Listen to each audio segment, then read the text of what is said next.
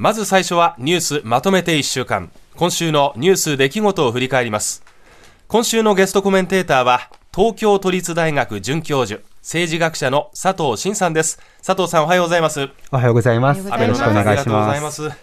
それでは佐藤さんとお送りするニュースまとめて1週間。まずは5月29日月曜日のニュースです。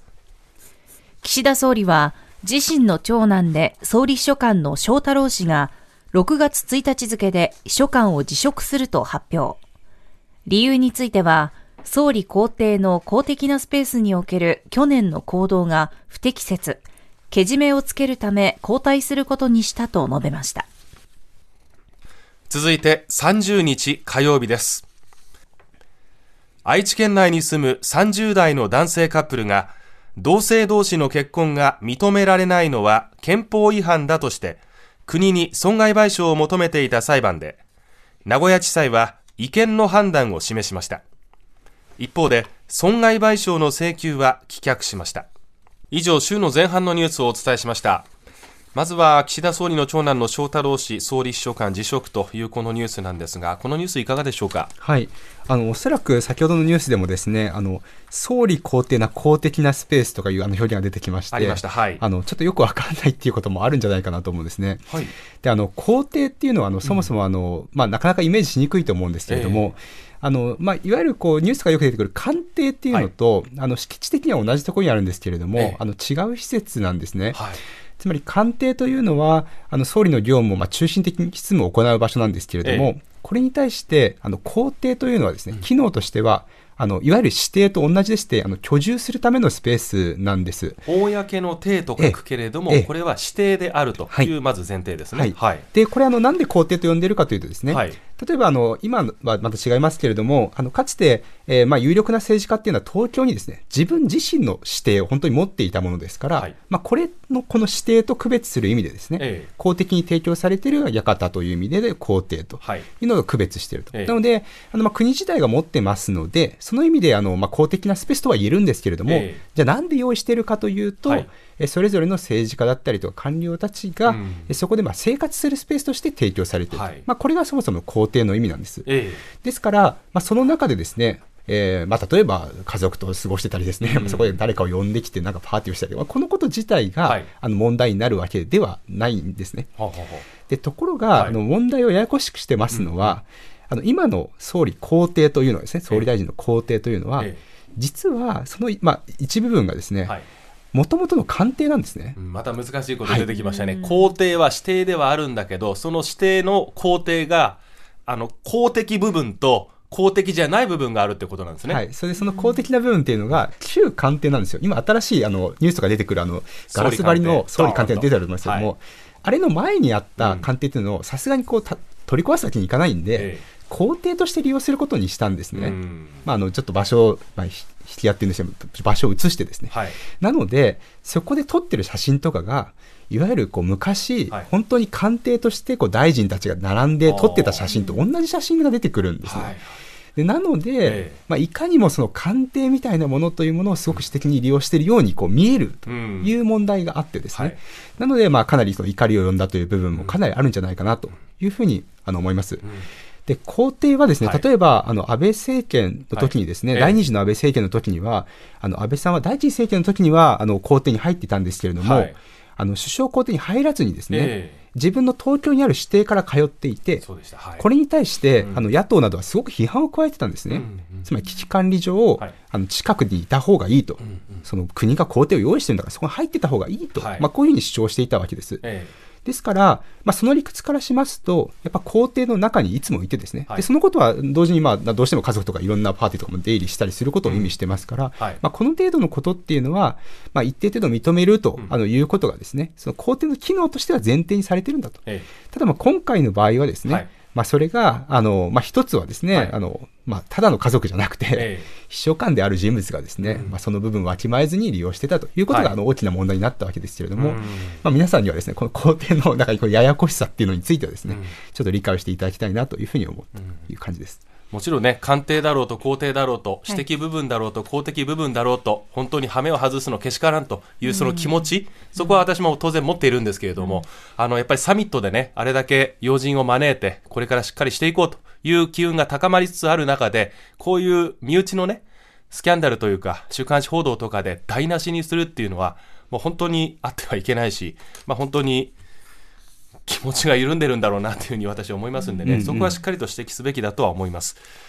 そして前半のニュースもう一つなんですけれども、同性婚訴訟、名古屋地裁で違憲の判断が出ました。これ損害賠償については正却、棄却ということなんですが、今回の名古屋地裁の違憲の判断、いかがでしょうか？はい。あの、これ、いかにもですね、その、まあ、同性同士の結婚が認められないの憲法違反とあのいう話になってますと、同性婚を認めるべきという議論をしているかのようにも見えるんですけれども、はい、実はもう少しニュアンスがあります。あのこの判決見てみますと、はい、あの確かにですね、この、まあ、同性のカップルに対して、あの国がですね、こうちゃんとしたこう手当をしてないというの問題だというふうには言ってるんですけれども、えー、他方ですね、例えば同性、あの憲法上には両性っていう、まあ、表現があって、両方の性っていう表現が書いてあってですね。はい、でただ、これはあの憲法学上も、まあ、両方の性とは書いてあるんだけど、まあ、その当時は男女だったかもしれないけれども、はい、まあ、今だったら同性でも同じでしょっていうふうな、うん、まあ、そういう解釈もあるんですけれども、はい、まあ、今回の判決とかですと、やっぱり男女ということは前提だろうというふうにあの言っていてですね。はいで、あの、まあ、その24条1項っていうあの項目なんですけど、まあ、それはあの違反してないということを言ってるんですね。うんうん、じゃあ、その、どういうことを目指しているのかというとですね、はい、国家レベルで、そのパートナーシップとかそういう手当がなされてないってことを問題視してるんですよ。えー、つまり同性カップルに対して国家が何も手当してない。と、はい、地方レベルではパートナーシップ制度とかやってるんだけど、はい、これじゃ足らないというふうに書いてあるんですね。えー、っていうことは、必ずしもこう同性婚をやんなきゃいけないというふうに言ってる判決ではないんですよね。むしろ、あの、まあ、ストレートに読むと、やっぱり結婚っていうのは今の社会規範の中だと男女でやるっていうのが普通に思われてるので、はい。パートナーシップ制度みたいなものでちゃんと手当をする必要があるんじゃないかということを言ってるように読める判決なんですね。うん、はい、なので、結構あの、まあ、この、まあ、判決自体ってすごくまあ喜んでる方々もたくさんいらっしゃるんですけれども、うん、実はこの先に何があるのかっていうのはやっぱりちょっと考えなきゃいけない。問題で、うん、結婚の形っていうのを変えていくのか。それともパートナーシップ制度が、まあ、結婚と同じようなですね、はい、あのものっていうものを提供できるんであれば、それでいいと考えるのか。うん結構あの我々が考えるべき難しい問題を含んでるんだというふうに思うんですね。なので、あのなんか単純にあのなんか額面通りにですね、同性婚に関する違憲判決というふうに見るだけじゃなくてですね、はい、私たちがどういうまあ同性カップルに対する、ええー、まあ国家の保障というのを考えていけるかということをみんなで考えていくところかなというふうに思います。そうですね。ここまで今週前半のニュースをお伝えしました。続いて週の後半、6月1日木曜日のニュースです。政府の異次元の少子化対策の具体的方向性を示した方針案が子ども未来戦略会議で提示されました。児童手当の所得制限を撤廃し対象を高校生まで拡大することなどが盛り込まれています。週の後半のニュースをお伝えしました。少子化対策の方針案が明らかになりました。これいかがですか？はい。あの、まあ、以前もここでお話しさせていただくことあるんですけれども、はい、あの、今回の取りまとめはですね、うん、まあ、異次元というふうには言ってるんですけれども、はい、まあ、それぞれの各省庁に対して、それぞれの分野で、まあ、できることないですかというのをですね、えー、相場的に取り集めたものに、え財源を、うん、まあ、まあ、潤沢に、なるべく潤沢につけていくと。まあ、あの、こういう、あの、形で作られてきていまして、えーあの、すごくいろんなテーマはあってですね、それぞれにあの、すごく急いであの実施すべきものっていうのたくさんあるんですけれども、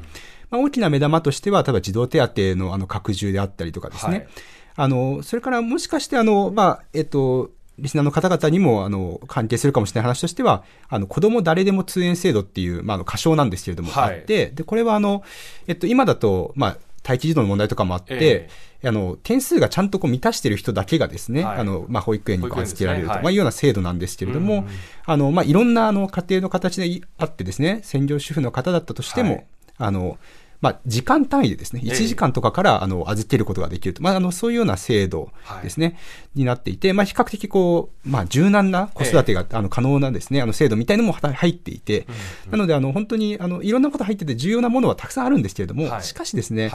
あの、少子化対策という観点から見たときに、えー、果たしてどれが一番効くと思っていてですね、うん、あの、作られたものなのかという、ちょっと全体の構造が見えにくくなっているという部分は否めないかなというふうに、あの、思います。はい。で、あの、具体的にはですね、例えば児童手当みたいなことというのは、まあ、これあの、研究で言われてるんですけれども、えあの、出生率を引き上げるというのにはあまり効果がないというふうに言われてまして、うんはい、まあ、ここにものすごく予算をかける予定なんですけれども、えじゃあこれ出生率の改善っていう、少子化の改善っていうところに寄与するのかというのはかなりこう、疑問があるかなという感じがします。うん。なので、あの、もう少しこうリーダーシップを取ってですね、はい、じゃあ構造的にこれをどういうふうに変えていくのかっていうことを考えないといけないし、で、はい、あの、まあ、多くですね、もうすでに、あの、専門家の間では比較的合意があるのは、ええ、子供を産むにあたってはですね、はい、そもそも若い時期の、まあ、カップルの形成っていうもの自体が、こう、かなり厳しくなってるんですね。部分的には、それは経済的な要因すごく大きいんですけれども、はい。こういったつまり若い人たちに対するの経済状況を改善していく、もしくはまあ雰囲気を改善していくっていうこととても大事なんですけど、はい、そこの手当が十分かというと、まあ多分そこには力入ってないかなという印象があってですね。えーえー、全体像をちゃんとこういう形でやっていきますよっていうビジョンをですね、うん、もう少し上から示さないと本当に異次元ってことになっていかないかなとあの、いうことが、あの、私として気になるところですし。やっぱり手当てするところをこう絞って、そこにこう、局所的にしっかりお金をかけていくっていうことが重要なんですかね。あの、いろんな、あの、はい、まあ、それぞれ困っているところたくさんあるわけですから、手当をしていくのは必要なんですけれども、はい、しかし全体の構造で少子化対策に対して自分たちこういうことをやりますと、